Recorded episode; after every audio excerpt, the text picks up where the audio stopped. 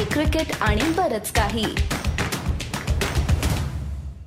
बांगलादेशच्या कर्णधाराने सामना सुरू व्हायच्या आधीच सांगितलंय की आम्ही काही वर्ल्ड कप जिंकायला आलेलो नाही. भारतासाठी हा सामना जिंकून सेमीफायनलमध्ये प्रवेश जवळजवळ सुनिश्चित करायचा हा भाग आहे.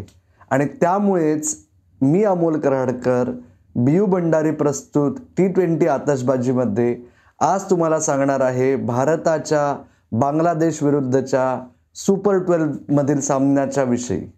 तर मंडळी बांगलादेशबद्दल विशेष काही बोलण्यासारखं नाही आहे जसं भारताचा आणि बांगलादेशचा स्पर्धेच्या आधीचा प्रिव्ह्यू मी आणि गौरव जोशीने एकत्र केला होता तेव्हा आम्ही म्हणलं होतं तसं की बांगलादेशकडून शून्य अपेक्षा आहेत.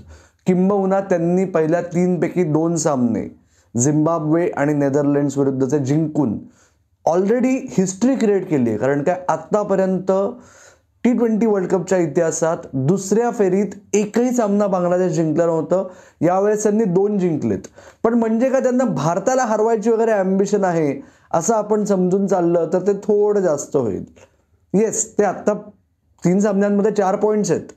पण त्यांचे भारत आणि पाकिस्तान विरुद्धचे सामने बाकी आहेत. आणि जसं शाकिब अल हसन म्हणला म्हणजे हे किती एका दृष्टीने रिअलिस्टिक दुसऱ्या दृष्टीने किती अत्यंत वाईट स्टेटमेंट आहे. जेव्हा एका संघाचा कर्णधार म्हणतो आम्ही काय स्पर्धा जिंकण्यासाठी आलो नाही.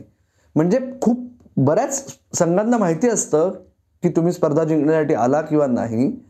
पण असं बोलून चालत नाही. कारण शेवटी तुम्ही स्पर्धेत भाग का घेता? जिंकण्याच्या इच्छेने. ती ईर्षा नसेल तर खेळायचा फायदा काय? असं म्हणू शकता तुम्ही. राईट? पण दुसरा जो कर्णधार आहे त्याचं मात्र हे म्हणणं नाही आहे त्याला माहिती आहे की एकशे चाळीस कोटी लोकांच्या अपेक्षांचं ओझं घेऊन तो मैदानावर उतरतो. आणि रोहित शर्माला या सामन्यात कर्णधार पद सोडून बाकी इतर गोष्टींमुळे सुद्धा खूप महत्त्वाची आहे ही मॅच आणि मी आता तुम्हाला सांगणार आहे की फक्त रोहित शर्माच नाही तर भारताचे तीन खेळाडू ज्यांच्यासाठी हा मा सामना सर्वात जास्त महत्त्वाचा असेल असं आपल्याला वाटतंय. सुरुवात करूया अर्थातच रोहित शर्मापासून. रोहित शर्मा आणि बांगलादेश हे अत्यंत जिव्हाळ्याचं नातं आहे. रोहित शर्मा बांगलादेश आणि ऑस्ट्रेलियातला वर्ल्ड कप हे त्याहून जिव्हाळ्याचं नातं आहे हे आपण दोन हजार पंधरा ओडीआय वर्ल्ड कपच्या क्वार्टर फायनलमध्ये बघितलंच होतं. पण भारत आणि बांगलादेश हा जरी टी ट्वेंटी इंटरनॅशनलमध्ये मिसमॅच असला कारण अकरा सामन्यांपैकी दहा सामने भारताने जिंकलेत. पण त्या अकरा सामन्यांमध्ये एक सर्वात मोठा फॅक्टर आहे की सर्वात जास्त धावा दोन्ही संघांमध्ये मिळून एकमेकांविरुद्ध खेळत असताना केल्या आहेत रोहित शर्माने. त्याहून महत्त्वाचं टॉप थ्री इंडिव्हिज्युअल स्कोर्स जे आहेत भारत विरुद्ध बांगलादेश सामन्यातले ते तीनही आहेत रोहित शर्माचे. तीनही स्कोर्स त्याचे एटीजमध्ये आहेत. एकदाही त्याने शंभरीचा आकडा पार केला नाही आहे बांगलादेश विरुद्ध.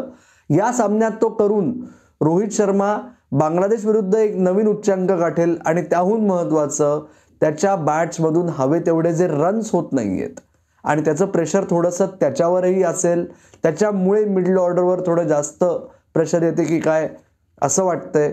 त्याच्यामुळे या सर्व गोष्टींचा विचार करून रोहित शर्मासाठी हा सामना नक्कीच महत्त्वाचा असेल.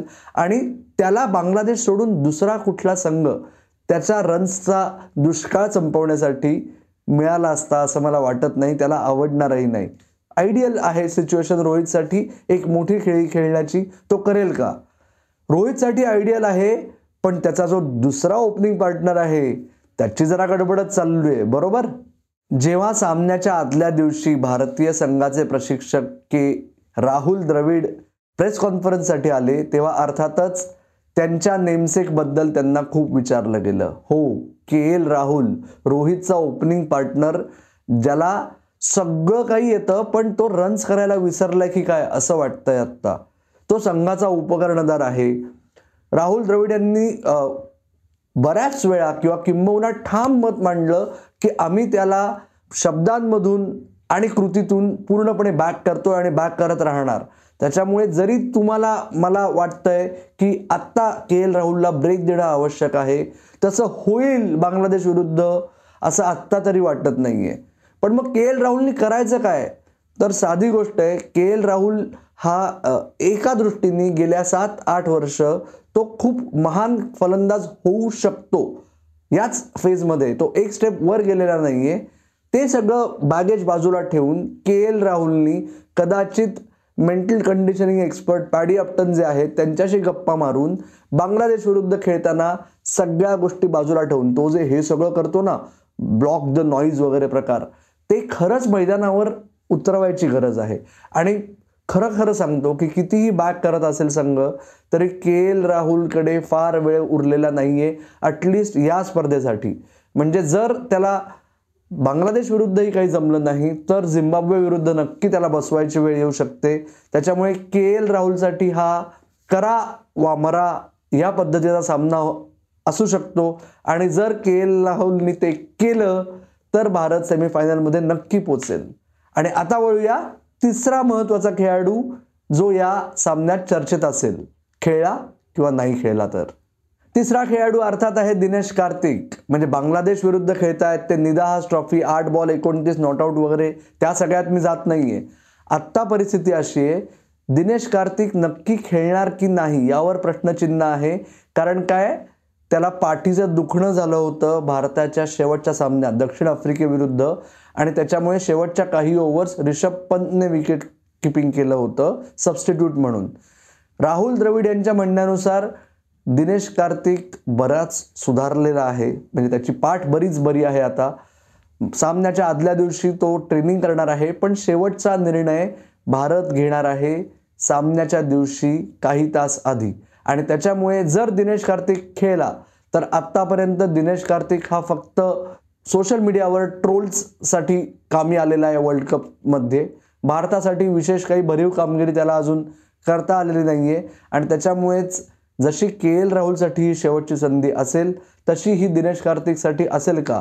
त्याहून महत्त्वाचं म्हणजे टी ट्वेंटी वर्ल्ड कप नंतर जे दोन संघ अनाऊन्स झालेत न्यूझीलंड आणि बांगलादेशसाठी तर न्यूझीलंडच्या टी ट्वेंटीसाठी दिनेश कार्तिकची निवड झालेली नाही.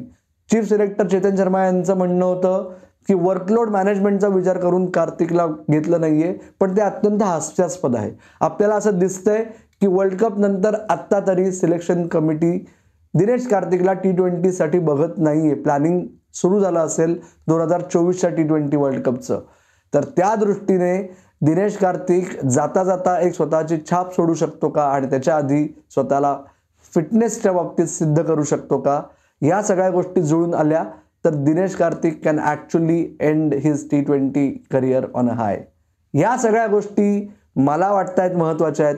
तुमचे महत्त्वाचे मुद्दे काय आहेत ते आम्हाला नक्की कळवा. आपलं फेसबुक पेज इंस्टाग्राम हँडल आणि ट्विटर हँडल आहे C C B K Marathi. त्याचबरोबर तुमचा पॉडकास्टला प्रतिसादही अत्यंत उत्स्फूर्त आहे तो तसाच राहू द्या. तुमचा अभिप्राय कळवा लाईक करा शेअर करा सबस्क्राईब करा. आणि आत्ता मी थांबतो तुम्ही मात्र सी सी बी के ऐकत राहा बघत राहा आणि आमची वाट पाहत राहा. धन्यवाद.